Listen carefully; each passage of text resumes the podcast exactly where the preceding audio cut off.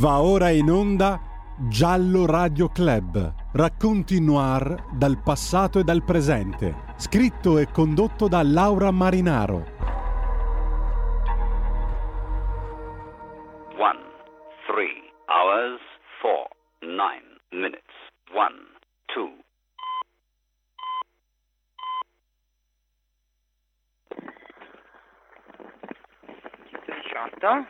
Sì, mi serve un'ambulanza, in via Giovanni Pascoli a Garlasso. A Garlasco? Sì, Via Giovanni Pascoli al numero?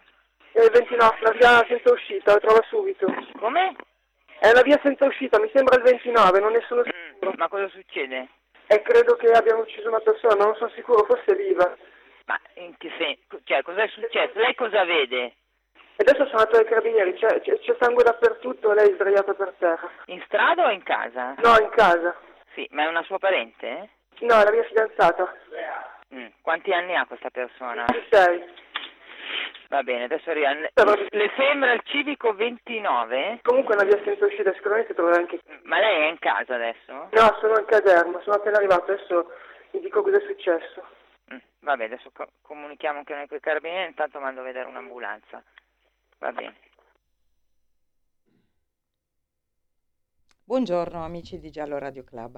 Avete riconosciuto in questa famosissima chiamata al 118 la voce di Alberto Stasi, l'ex bocconiano di Garlasco, vicino a Pavia, oggi 45enne, in carcere a Bollate dal 2015 per l'omicidio della sua fidanzata Chiara Poggi, avvenuto il 13 agosto del 2007 nella villetta della giovane. La sua fidanzata, quella che quasi con distacco ha indicato solo così al termine di quella telefonata, Eppure quella bella ragazza 26enne, semplice, pulita, eh, dallo sguardo mh, sincero, ma nello stesso tempo determinata a raggiungere i suoi obiettivi, già laureata in economia, già lavorava, ha creduto in lui sin da quando l'aveva conosciuto all'università, cioè l'aveva conosciuto in realtà da ragazzini, poi dopo l'aveva ritrovato eh, perché aveva bisogno di un libro dall'università e, e ci aveva investito in un rapporto serio, tempo ed energie, proprio come lei sapeva fare. Ma quel ragazzo dalla faccia in fondo pulita, anche se è stato definito il biondino dagli occhi di ghiaccio, vabbè, ma mm, questo lascia il tempo che trovo perché di fatto, di fatto ha gli occhi molto chiari, ma ciò non, non ne fa di lui sicuramente un assassino. È un ragazzo mm, dalla faccia in fondo quindi pulita, uno studente normale, forse con ambizione anche lui eh, con- di uscire, di, di un futuro fuori eh, da Garlasco, eh, l'ha tradita, ha tradito la sua fiducia, questo perlomeno eh, per la giustizia e, e in quella assolata e calda estate, in quell'agosto ehm, deserto a Garlasco come quasi in tutti i comuni d'Italia, ehm, proprio in una mattina in cui, eh, in un periodo in cui lei sperava di poter rimanere sola con lui in casa mentre i genitori erano in vacanza, invece eh, l'ha massacrata, l'ha uccisa. Questo perlomeno dice la sentenza della Cassazione del 2015 appunto che eh, poi come vedremo dopo eh, ricorderemo proprio le fasi processuali che sono state veramente rocambolesche e incredibili in questo processo eh, ribalta le due sentenze prim- le prime due sentenze di assoluzione e condannandolo a 24 anni poi ridotti in eh, 16 anni per il rito abbreviato quindi oggi parliamo di uno dei delitti più efferati eh, e che ha diviso di più l'Italia tra innocentisti e colpevolisti, ancora la divide e lo facciamo con dei compagni di viaggio veramente eh, d'eccezione. Alcuni già li conoscete. Uno è Gabriele Moroni, inviato del giorno. Buongiorno Gabriele, tutto bene? Buongiorno. Aura, buongiorno. Buongiorno ai tuoi ospiti e a chi ci ascolta. E Gabriele visse direttamente quei giorni e ce li ri- racconterà. L'avvocato Gianluigi Tizzoni, che dal primo momento ha assistito la famiglia di Chiara Poggi. Buongiorno avvocato. Buongiorno a tutti, buongiorno a lei. E eh, Giovanni Langella, genetista forense e criminalista, e anche lui l'abbiamo già, ehm, insomma, abbiamo già fatto una puntata con lui in riferimento al caso Iara e quindi con, ehm, con Giovanni magari esamineremo proprio la parte più criminalistica. Buongiorno Giovanni. Buongiorno, sì.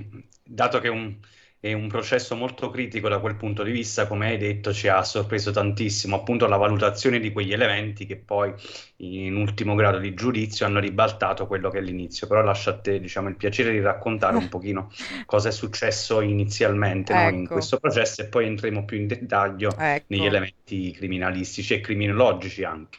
Naturalmente ricordo eh, i nostri numeri per intervenire in diretta 02 9294 7222 oppure con WhatsApp 346 6427 756.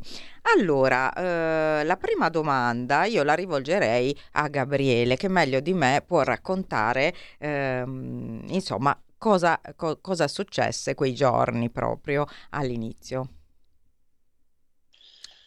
Beh, di quei giorni ricordo anzitutto banalmente l'afa della Lomellina. Eh, zanzare. L'aria attraversata da zanzare grosse come, come elicotteri. Sì.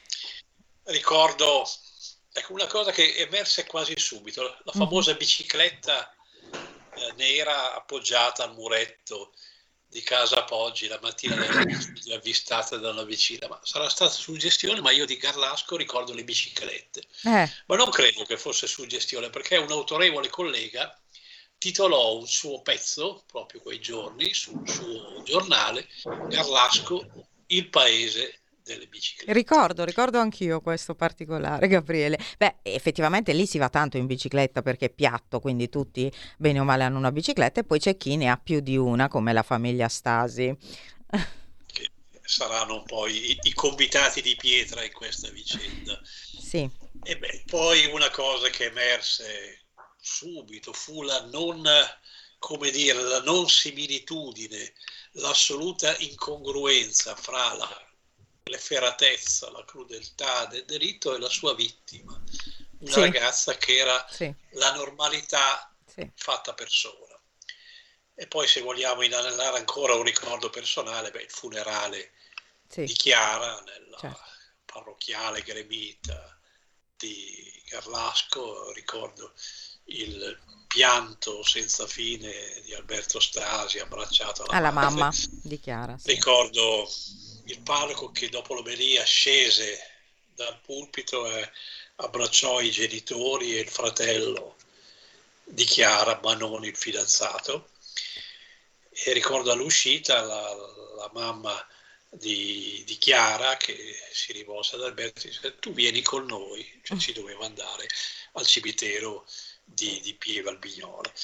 E poi ho un ricordo successivo di 15 giorni Alberto Stasi era già stato indagato. Indagato, infatti. E ricordo che si andò in procura e a Vigevano i giornalisti presenti, vale a dire a tutta la stampa italiana, il RIS aveva appena depositato i primi esami e ci fu detta una frase quasi desolata, l'unica cosa certa è e che questa povera ragazza è stata ammazzata in malo modo.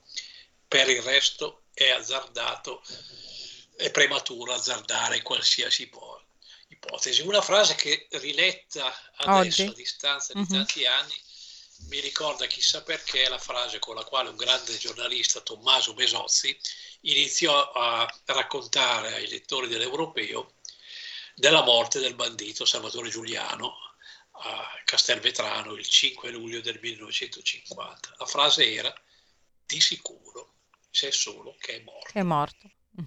Eh, ricordiamo adesso brevemente con l'avvocato Tizzoni magari ehm, proprio come è stata uccisa Chiara Poggi. Avvocato. Sì, io mi reputo un po' un veterano, sì. forse il più grande veterano, perché sono, direi onestamente a questo punto, l'unico che ha seguito la vicenda dall'inizio alla fine, considerando poi tutti i tentativi di revisione che ha portato avanti Stasi. Ad oggi Stasi credo sia arrivato al decimo, undicesimo avvocato sì. che lo assiste. Ovviamente l'autorità giudiziaria cambia col cambiare dei gradi, come giusto e legittimo che sia, quindi diciamo mi arrogo la la, la, la, posizione di essere veramente l'unico che dal 13 agosto, giorno in cui sì. i genitori di Chiara mi hanno coinvolto, ha seguito la vicenda. Vicenda che ovviamente eh, nasce in un contesto temporale che ha la sua peculiarità, cioè eravamo sostanzialmente a Ferragosto, a 13 agosto, in un paese come la maggior parte è sostanzialmente deserto perché chi è in vacanza, sì. chi non è in vacanza comunque magari eh, rimane in zona ma per attività diciamo ludiche, piscina o quant'altro e fondamentalmente in giro non c'era nessuno. Anche qua eh, inizialmente si dice la responsabilità viene subito addebitata allo Stasi, in realtà non è così, vedremo che poi anche all'inizio molti sono stati soggetti attenzionati con più o meno profondità da parte degli inquirenti. Sicuramente Stasi in qualche modo si consegna agli inquirenti perché è lui che dichiara di aver scoperto il corpo certo, della fidanzata. abbiamo sentito. Trovato presso, come appunto avete giustamente ricordato con la telefonata Delle famosa che dello soccorso, ecco, diceva di aver ritrovato la fidanzata dandone anche sostanzialmente una descrizione che all'apparenza sembrava genuina, poi vedremo certo. come con molta fatica emergeranno le sue contraddizioni, sì. non solo contraddizioni nel racconto, nei ricordi, ma proprio da un punto di vista plastico, essendo stato dimostrato che non era rientrato nell'abitazione appunto come scopritore ed aveva evidentemente riferito quanto visto da assassino. allora, da però torniamo un attimo. Allora, il, Chiara viene uccisa di fatto, ehm, col, colpita da un oggetto contundente che non è mai stato ritrovato, che mh, è compatibile, potrebbe essere compatibile per alcuni versi con un oggetto molto pesante, per altri ehm, anche con una forbice, giusto, avvocato? Eh, perché ah, appunto no, ha... Sì, sì, ha ragione. In realtà diciamo tutti i medici legali, salvo uno eh, che era stato nominato in seconda sì. battuta durante il eh, processo di primo grado, concordano nel ritenere che l'arma utilizzata sia stato un martello, poi si è anche disquisito. Sì, il martello, quello, quei martelli da cantiere punta, che hanno le punte. Mm-hmm. Però sicuramente eh, la povera Chiara aveva degli evidenti Vabbè. segni anche sul cranio, sì. un foro creato sì. da un oggetto con la forma sostanzialmente corrispondente a quella di un martello. Appuntito. Quella della, della, della, della, forbice da sarto obiettivamente mi è sembrata... Sì una dire, prospettazione veramente destituita di ogni, di ogni, base concreta, tant'è che poi nessun altro medico legale, ma neanche tra i difensori dello Stasi ha mai portato avanti questa idea.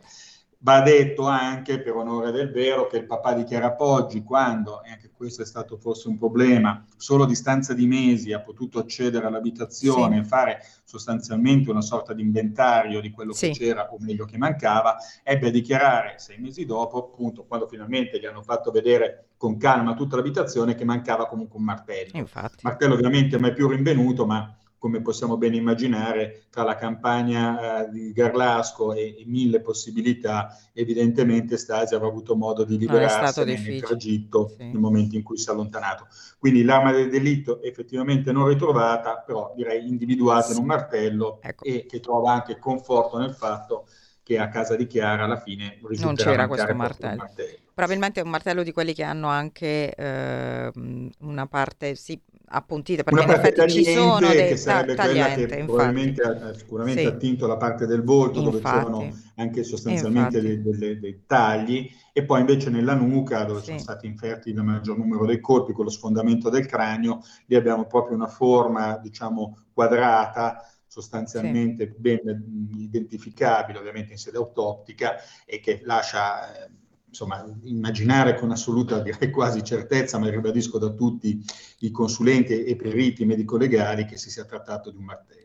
Ecco, Ciò Chiara... che avvalora questa tesi anche, diciamo, un po' il range no? dove, si è, dove è avvenuta l'aggressione, perché sì, un range stavo... ristretto, no? Ah, ci arrivavo, ci arrivavo. In fasi, un attimo, un in due fasi, quindi potenzialmente un oggetto che l'abbia prima tramortita sì. in una prima fase, poi c'è stata una fase di trascinamento verso le famose scale che portano alla ternella sottostante, quindi si immagina che di primo impatto l'aggressore abbia utilizzato qualcosa di ben più forte di forbici da sarto, ma qualcosa eh. che inizialmente l'abbia tramortita. Ecco, io volevo... Ovviamente Aspetta, raccontare racconteremo Giovanni, in dettaglio in, infatti, come è avvenuto tutto ciò. Infatti vo- volevo proprio arrivare a questo, eh, per far capire l'efferatezza veramente di questo delitto, voi pensate che appunto secondo quanto è stato ricostruito, ehm, Chiara è stata colpita più volte ehm, diciamo nel soggiorno, insomma, prima di arrivare a quella famosa porta che poi porta alle scale e ehm, si è addirittura, dopo essere caduta, si è a, cioè, si presume che abbia potuto anche rialzarsi per tentare di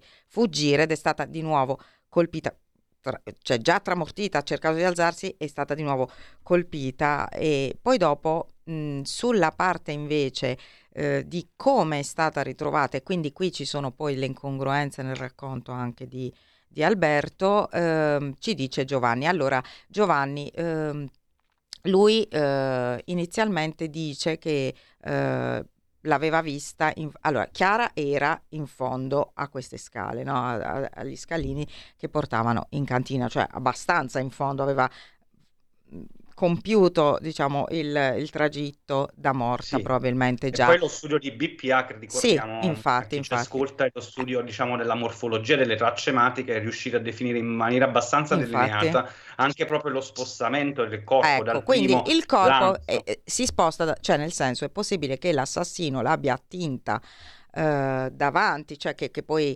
dove c'era la gora, una gora di sangue proprio davanti alla porta, e poi dopo lei cioè da solo il cadavere per la forza di gravità e per lo scivolamento sul sangue è caduta. Allora spiegaci questo esatto. Giovanni e spiegaci l'incongruenza con quello che disse lui. Allora, raccontiamo un attimino, dividiamo, perché questa già è la seconda fase dell'aggressione, come dicevo, sì, per certo, completezza, certo. diciamo, l'informazione viene aggredita prima, diciamo, nelle prossimità dell'ingresso. Dopo verrà trascinata e la BPA lì ci dice anche le tempistiche in base a dei calcoli che vengono fatte con le grandezze, il rilascio no, del sangue, il gocciolamento che avviene lì. Poi ovviamente ci sono delle tracce rapportabili al trascinamento individuato sì. di, delle braccia, delle mani della povera Chiara, dopodiché si arriva ecco qui, a questo punto no, dove lui voleva provare già a lanciarla giù per le scale, ma lei probabilmente reagisce in quel uh-huh, momento e verrà infatti, colpita una seconda infatti. volta.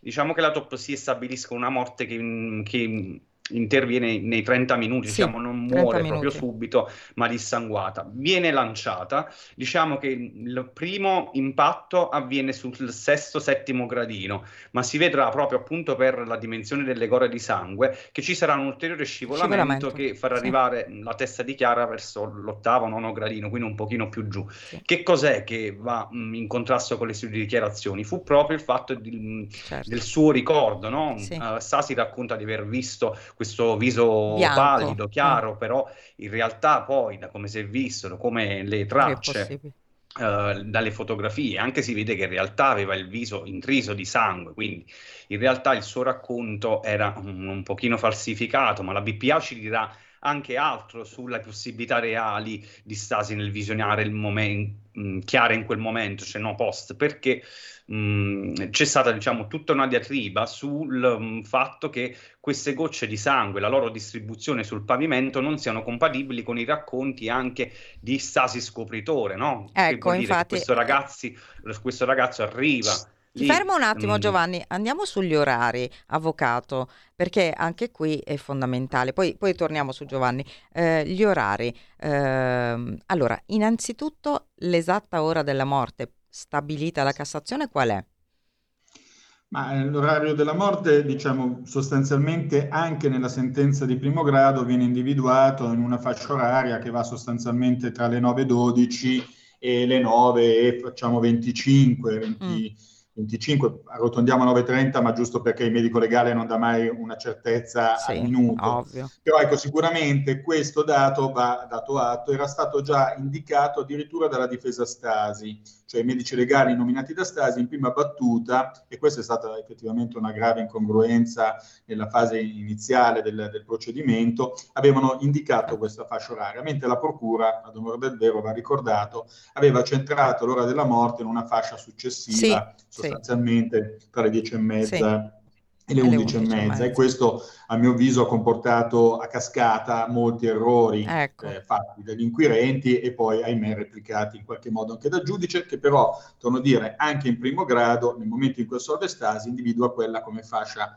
oraria. E su questo diciamo convergevano molti elementi. Il disinserimento dell'allarme di casa sì, da parte della ragazza che è un dato oggettivo quindi sì. le 9.12 il fatto che in sede autoptica fosse stata rinvenuta ancora poltiglia, chiamiamola così, comunque il eh, residuato della colazione sì. appena consumata a base di cereali, il fatto che non fossero state ancora alzate le tapparelle di casa, tutte queste cose che magari vengono, come dire, oggi raccontate in pochi secondi, vi garantisco che erano state frutto di attente analisi. Sì, purtroppo abbiamo solo un'ora e dobbiamo dire tutto. And- esatto, no? andando ad osservare il comportamento abituale della ragazza, sì. testimonianze e quant'altro. E eh, altro aspetto che poi avrà comunque una rilevanza centrale è il fatto che l'assassino, Stasi appunto nella specie, si recherà in bicicletta a trovare la fidanzata proprio in quella fascia oraria con una bicicletta che viene vista da una testimone. Quindi l'orario della morte, dopo un iniziale errore della procura di Vigevano che lo individuava intorno alle 11, già dal primo grado, poi questo 9, 12, 9 e 25. Viene inquadrato in quella fascia oraria da tutti e mai da, messo in discussione. Anche perché alle 9.35 Alberto si rimette al computer giusto per, per lavorare esatto. sulla tesi a casa sua. Uh, Gabriele, uh, tu da questa, insomma, da questa affermazione, cioè 9 12, 9 e 25, tu pensi che sia stato davvero possibile che eh, Alberto abbia fatto tutto quanto? Poi si è anche lavato, cioè eh, stando appunto ovviamente al, al, racconto, al racconto, insomma, alle sentenze. Beh, tu sai che a proposito di Lavacri, uno degli elementi accusatori è, è quella, sì, il famoso impronte de, di due dita di, di mm-hmm. Stasi, di Spencer, sì. di, di, Casa Podici. Beh, certo, eh, siamo a, a, Garlasco, non siamo, non siamo a, a Milano, Milano, non siamo a Manhattan, materialmente, eh, materialmente eh, era, era, possibile. Tutto si gioca certamente sul, sul, filo di quei 23 minuti che poi secondo le sentenze che hanno definitivamente condannato Stasi sono un, un, vuoto che l'alibi non è riuscito a riempire. a riempire. Questo dal punto di vista dell'accusa e delle sentenze. Sì, sì, sì, infatti uno degli elementi è stato proprio ehm, l'alibi che ha vacillato. Allora, prima di tornare... Dal punto di vista dinamico, per Laura, ah. mi intrometto sì, un attimino. No, sic- st- siccome sto e per andare in, realtà... pubblicità, allora ah, volevo okay. rimandare a dopo la pubblicità l'esame dal punto di vista dinamico delle tracce. Ok, torniamo a breve. Stai ascoltando Radio Libertà, la tua voce libera, senza filtri né censure, la tua radio.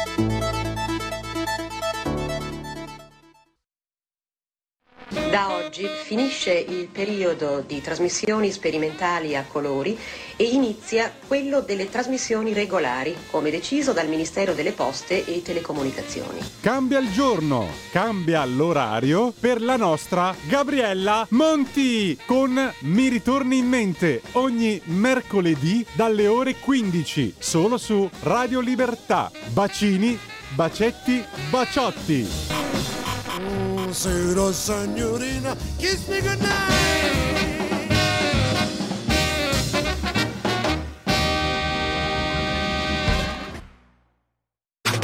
Stai ascoltando Radio Libertà. La tua voce libera, senza filtri né censura. La tua radio.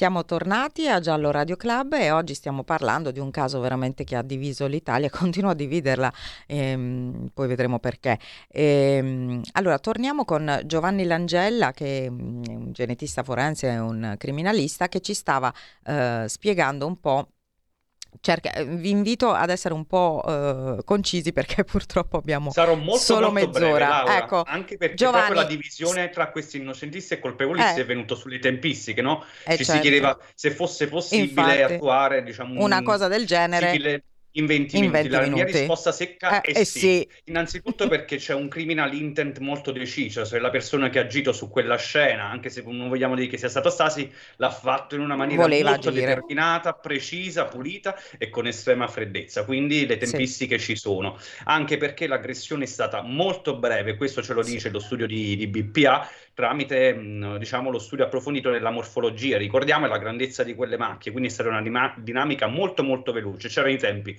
dell'aggressione, della pulizia e del rientro in casa propria in quei minuti. Certo, non è riuscito a pulire, probabilmente avrebbe voluto pulire proprio la scena, ma eh, lì era impossibile. Ehm, avvocato... Sì, se, se eh. mi permetti, sì. Laura, parlando di rapidità, la fiducia della vittima Ah beh, certo, eh, certo. Eh, ecco, avvocato, su que- questo è un punto sinceramente che mi ha lasciato sempre con un po' di dubbio. Allora, eh, ovviamente, posto che il movente eh, sì, è stato stabilito, ma fino a un certo punto, come quasi tutti, in quasi tutti i casi, ma lo vogliamo prendere per buono sicuramente, un movente sessuale, magari legato ad una lite dovuta a um, forse un allontanamento di Alberto dopo che aveva fatto questo viaggio a Londra eh, prima insomma, di, di, di, agosto, oppure forse queste, mm, eh, queste sue incursioni nei siti pornografici che a Chiara non andavano bene. Comunque, qualsiasi sia stato il movente, eh, posto questo, io mi chiedo, cioè le chiedo, avvocato, ehm, allora, se questa azione è stata così veloce, si può pensare che sia stata determinata da una lite, da un raptus. In realtà non è così, cioè la dinamica non dice questo, perché la dinamica dice che lui ha dormito a casa sua, non è rimasto a dormire lì come probabilmente era previsto, e quella mattina è andato, ha bussato, lei ha tolto l'allarme, determinato a ucciderla, giusto?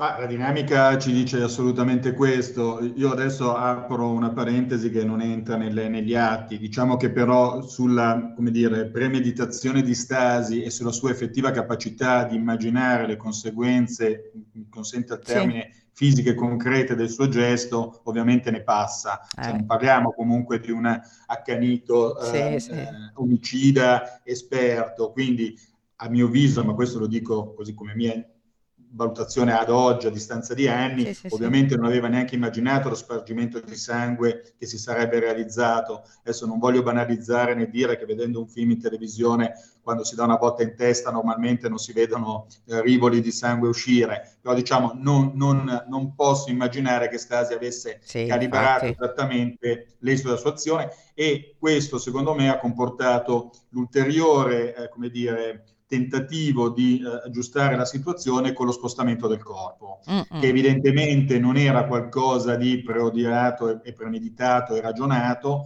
ma che però nel contempo si adatta esattamente alla sua figura, perché la porta che portava in cantina era una porta chiusa e questo è stato ricostruito infatti, pacificamente infatti. e un avventore occasionale, un aggressore occasionale non poteva andare così diretto e spedito no, verso quella porta sapendo che alle spalle c'era una scala dove scaraventare il corpo. Ecco, su questa cosa della porta chiusa, porta aperta... Dottor Langella è assolutamente correttamente documentato dalla BPA sì. che ha tracciato in maniera inequivocabile lo spostamento del corpo e quindi di chi lo trascinava. Tra l'altro, su questa cosa della porta aperta, porta chiusa, eh, c'è da dire, no? Nella, perché loro avevano eh, fatto, cioè prima della vostra, eh, della, della, simulazione che stiamo vedendo, forse stiamo vedendo il video eh, del, dell'esperimento famoso della camminata, il famoso esperimento della camminata, e, mh, loro avevano detto, cioè lui aveva detto che la porta era aperta e che quindi era possibile che lui non saltasse in qualche modo, non, non si sporcasse, no? E... No, no, Stasi aveva dichiarato di averla trovata chiusa. Cioè no, eh. che era chiusa, sì. Ehm, ecco, com'è andata questa storia della camminata? Del... Perché inizialmente non fu, uh, fu rigettata, no? In uno, mi sembra in appello, nel primo appello. Eh, rigettata. No, in realtà è un meccanismo relativamente semplice ma paradossale. Il giudice di primo grado, sì. con una sua iniziativa assolutamente encomiabile, decide di approfondire l'inchiesta e tra gli elementi decisivi dice bisogna ripetere una prova che in realtà era già stata fatta dalla procura col professor Boccardo e bisogna vedere se effettivamente Stasi ripetendo il percorso, lui o dei suoi, chiamiamoli, eh, sostituti in veste appunto di soggetti sperimentali, ripetendo il percorso che lui stesso ha ben dettagliato, addirittura con uno schizzo, con un disegno, può evitare le macchie di sangue. Il mm. giudice dice in maniera magari anche comprensibile, evitiamo le piccole macchie perché quelle possono anche non rimanere sulla suola, possono non lasciare segni di impronte, concentriamoci sulle tre grandi pozze sì. di sangue, quelle che descrivevate sì, prima, sì, quella all'ingresso, vicino al telefono e davanti alla porta.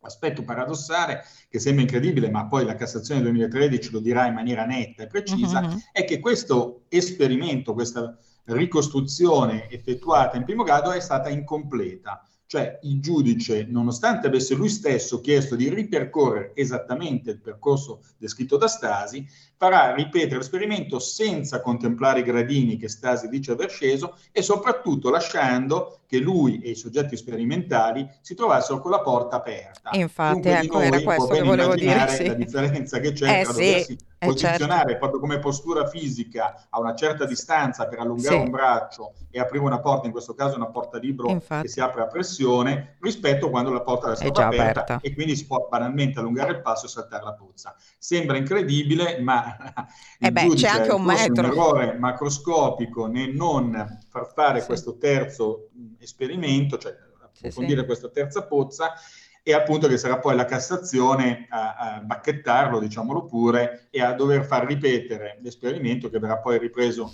con ehm, compiutezza in sede di appello di rinvio e, quindi a quel punto, come è ampiamente noto, verrà dimostrato l'impossibilità di non lasciare impronte su quella pozza molto grande di sangue e quindi di non anche imbrattare particolarmente le proprie calzature, perché un conto sono piccole gocce, un conto è, chiamiamola pure, una pozza di sangue.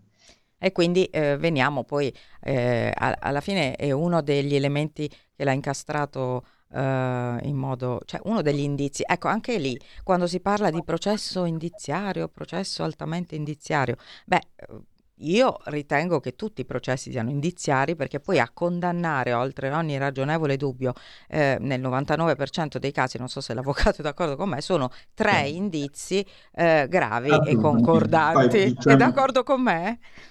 No, sono assolutamente d'accordo. Va anche detto che la caratteristica, a parte che forse questo della camminata surge quasi a ruolo di prova, perché è stata poi Sì. assunta in sede di contraddittorio. La prova non prova, diciamo. di periti consulenti, che hanno dato dei dati certi, inequivocabili. Però ecco, la caratteristica del processo Stasi, e mi riallaccio anche all'altro errore fatto nelle sedi delle assoluzioni, è stata che quando Stasi viene assolto non viene applicato il principio della lettura unitaria degli indizi. Talvolta si dice la Cassazione il processo di Garlasco è entrata nel merito. Direi di no. La Cassazione ha detto che i giudici che avevano assolto Stasi non avevano applicato un principio sacrosanto, Cioè, dei che è tre- quello della lettura unitaria. Quindi un errore di legge, tra virgolette. Poi è ovvio che il merito entri in qualche modo nei ragionamenti, ma la violazione del principio, la violazione di legge era stata questa. Eh, ci ha dato Come- un assist per una domanda che voglio fare a Gabriele, e so Ok. che lui ci tiene tanto, ehm, perché ehm, durante la requisitoria, giusto Gabriele, del, ehm, del procuratore generale eh, nel 2003, no, 2013, 2013. ecco, 17 aprile 2013. ecco, cos'è che ti ha colpito in quel... Eh, Laura, le cose a cui tengo nella vita sono altre. No, ci tieni che ricordiamo questo punto. significativo Sì, eh, adesso che stiamo ricostruendo sì, certo. un caso tanto complesso e intricato, ricordare anche se mi permette, mi permettono gli amici studio, quindi dal mio punto di vista personale, ricordare una data che, di cui si parla poco, se ne, se ne parla per nulla quando si ricostruisce, quando si rievoca questa, questa vicenda, cioè quel mercoledì 17 aprile del 2013, eh, quando, quando prese la parola il sostituto procuratore generale della Cassazione Roberto Agnello, che fece una, una requisitoria, durò un'ora, parlò di evidenti lacune, di illogicità, di incongruenze nella, nelle sentenze assolutorie di Stasi e l'avvocato Tizzoni giustamente ha, ha chiarito il concetto di merito, però di fatto quella requisitoria Entrò nel merito. entrò nei contenuti, naturalmente nella sostanza del processo, recependo, questo lo devo dire, eh, il, buona parte, tutto il lavoro magistrale dal punto di vista della parte civile che aveva svolto eh, l'avvocato Tizzoni appunto come parte civile, non solo recependo, ma dando poi delle autentiche diretti, direttrici, delle linee guida, se vogliamo chiamarle così, che vennero poi attentamente eh, riprese e, e applicate e tradotte in indagine dalla Procura Generale di Milano e da qui scaturì la condanna di, di Alberto Stasi. E comunque ecco, io ricordo, se posso permettermi ancora un, un riferimento diciamo autobiografico, eh, la, la, un po' la sorpresa mia in aula di, di, di, sentire una requisitoria che entrava veramente, usi propriamente il termine, entrava nel merito. Tanto fu la mia sorpresa che terminata l'udienza avvicinai il professor Giarda, il professor Angelo Giarda che guidava il collegio difensivo, difensivo. di Stasi e gli dissi semplicemente, professore, ha sentito. e lui? E qui mi tacci. E qui ti tacci, cioè nel senso che non ci dici cosa ci ha detto lui, no, non l'ho sentito. Sì. Comunque di fatto lì poi ci fu la, il giorno dopo, il 18 aprile eh, del 2013, l'annullamento della sentenza di assoluzione de, di appello e quindi poi dopo il, mm, il processo che eh, invece ha portato alla condanna eh, definitiva. Adesso eh, io volevo un attimo eh, chiedere a Giovanni, Giovanni ti è mai capitato, ehm, beh sì, è capitato qualche volta, ehm, di, eh, di, trovare così tanti dubbi, eh, cioè tu hai sentito la, la, l'intervista che ha rilasciato, come tutti abbiamo sentito questa intervista che ha rilasciato alle Iene, mi sembra un anno fa più o meno. Eh, ricordo che abbiamo fatto anche una diretta noi di nuovo, Avvocato Tizzoni, su, quella, su quell'intervista. Ecco, eh, lì mh, Giovanni, tu cosa pensi? Cioè, lui come, come se l'è cavata con il ricordo delle, della parte proprio mh, della dinamica e, e con le contraddizioni? Malissimo, eh, diciamo questo poi l'ha portato alla condanna perché vediamo che proprio le sue dichiarazioni, no? oppure mi dispiace dirlo, ma diciamo questo Alberto Stasi che era stato dipinto inizialmente come un grande collaboratore, no? come una persona che poteva contribuire a quelle indagini, in realtà poi non si è rivelato tale perché ci sono state una serie di, mh, di cose un po' macchinose, no? anche la stessa storia della bicicletta che era stata nascosta eh. fondamentalmente perché uh, ha mentito, possiamo dirlo adesso nero su bianco che c'era questa famosa bicicletta nera, poi mh, mm, ovviamente questa storia dello scambio dei pedali che ha destato un po' uh, di dubbi ci fa pensare che forse non fosse in realtà una dimenticanza, ma un qualcosa di, di pensato, studiato, premeditato e quindi mh, mm, diciamo sul soggetto poi a parte le incongruenze riscontrate appunto dall'analisi di BPA perché come diceva prima l'avvocato in realtà non si fanno solo delle supposizioni ma la BPA sì. ha un vero dato statistico matematico qui si parla di, una, di percentuali quindi sono stati fatti dei veri e propri calcoli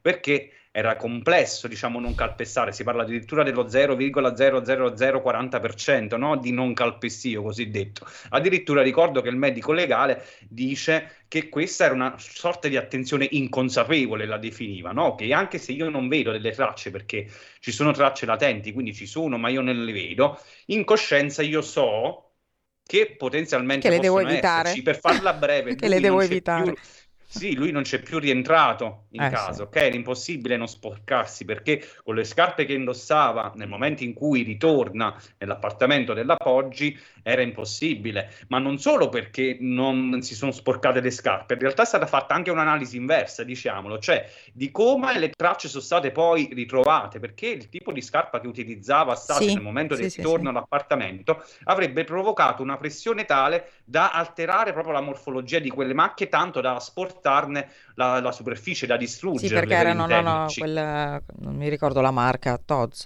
può essere, no? Uh, quelle che aveva lì dovevano, mi pare che siano uh, delle Geox realtà. Oh, Geox, sì, che hanno perché, la suola. Perché, no, le, sì. le, scarpe di Stasi erano Frau, Frau.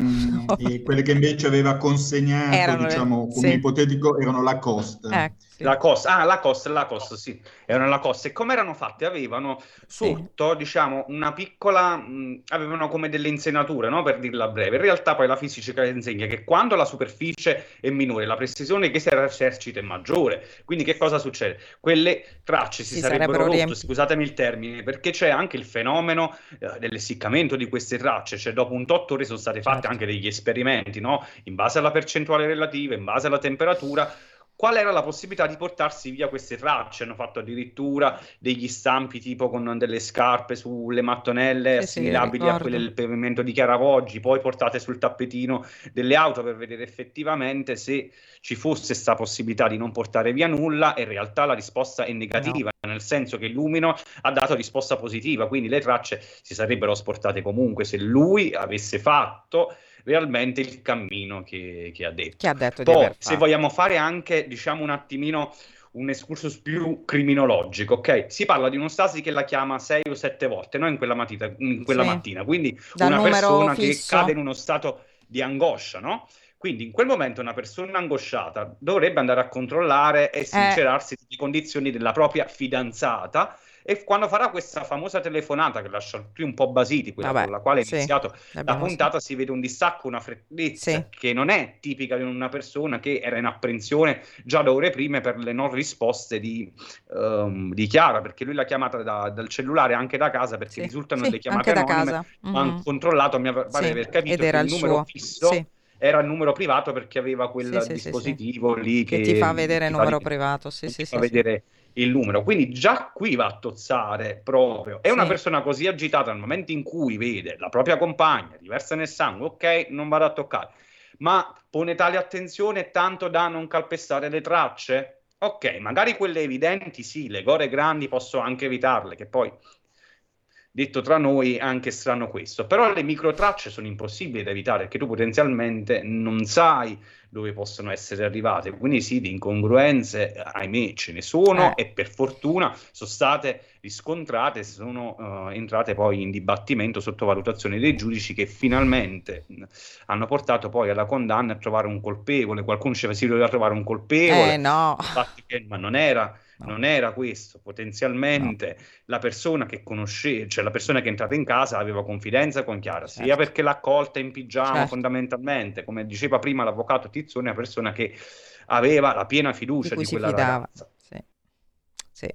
Eh, in questi ultimi dieci minuti, avvocato, ehm, vorrei chiedere a lei invece eh, questi tentativi di revisione. Ehm, io ricordo un'informativa dei carabinieri, devo dire la verità, tardiva, eh, che io stessa ho poi pubblicato e sulla quale poi dopo è stata imbastita un'ennesima ehm, richiesta di revisione da uno dei tanti avvocati eh, che ora non c'è più sì, di, di Stasi. Allora, ecco, cosa... premesse. Io ovviamente eh, circa l'intervista di Stasi e il suo diritto di professare sì. la sua innocenza non ho nulla da dire Beh. e questo ci mancherebbe. Già in sede certo. dibattimentale gli imputati possono mentire, quindi lui certo. può raccontare, è quello che crede.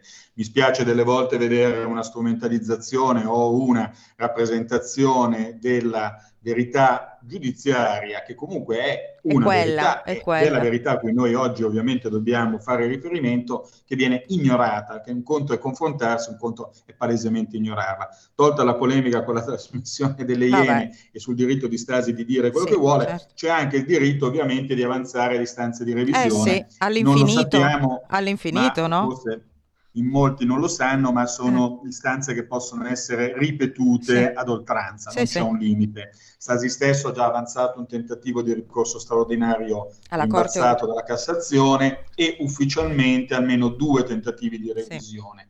Quello che spiace constatare, eh, perlomeno nel primo, ma anche in parte nel secondo tentativo, è la uh, decisione di coinvolgere soggetti terzi. Infatti, infatti. Ossia persone pacificamente innocenti perché lo Stato italiano un colpevole l'ha individuato e lo ha accertato e questo voglio dire non deve inibire la possibilità di chiedere la revisione, ma il meccanismo dovrebbe essere diverso. Ottengo la riapertura del mio procedimento e dopo eventualmente, se mai fosse Dimostro riaperto, che è stato un altro. potrò indicare la certo. responsabilità di terzi. Qui si è andati veramente sì. oltre in maniera, a mio avviso, veramente grave perché si minano proprio i pilastri del, dell'ordinamento quando qualunque cittadino può essere additato da un soggetto condannato in via definitiva come l'autore del crimine, questo, ribadisco, da un punto di vista mediatico potrà avere una efficacia, una funzione, ma dal punto di vista sociale, a mio avviso, è devastante.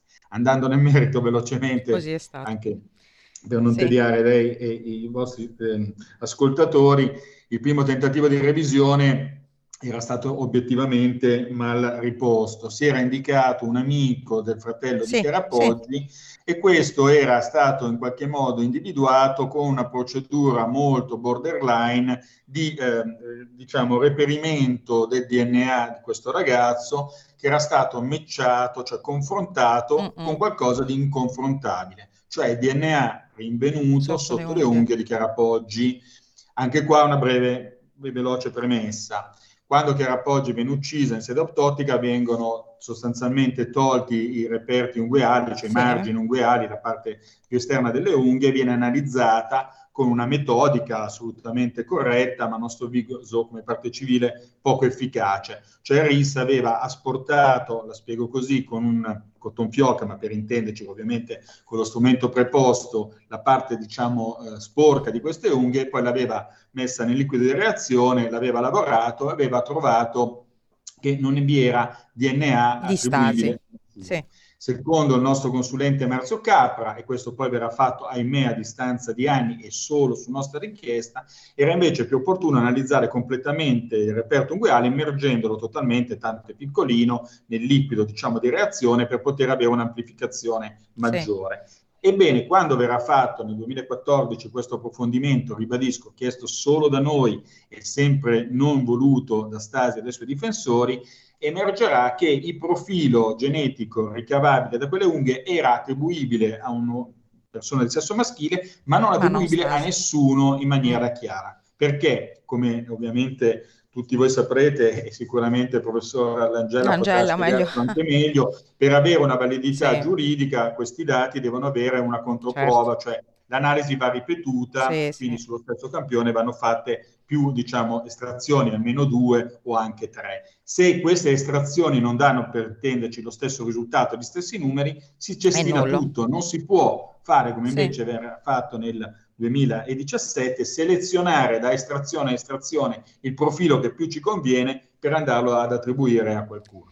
Ma eh, rubo solo un secondo Sì. sulla vicenda che aveva coinvolto questo Sì, amico questo di ragazzo. Chiara Poggi. Mm. La cosa più paradossale è che questo ragazzo porta i 45 di piedi Eh, invece e l'impronta di scarpa da Era tutti, 42. anche dalla difesa, e questo è paradossale, di Stasi, riconosciuta come la misura giusta calzata 42. dall'assassino era 42,5, quindi anche solo per questo dato questo povero ragazzo secondo me non avrebbe mai dovuto essere investito da un'inchiesta giudiziaria perché verrà iscritto al registro indagati, sottoposto a intercettazioni, È andato in televisione. mediatica, Eh. che può essere completamente scagionato. Sì.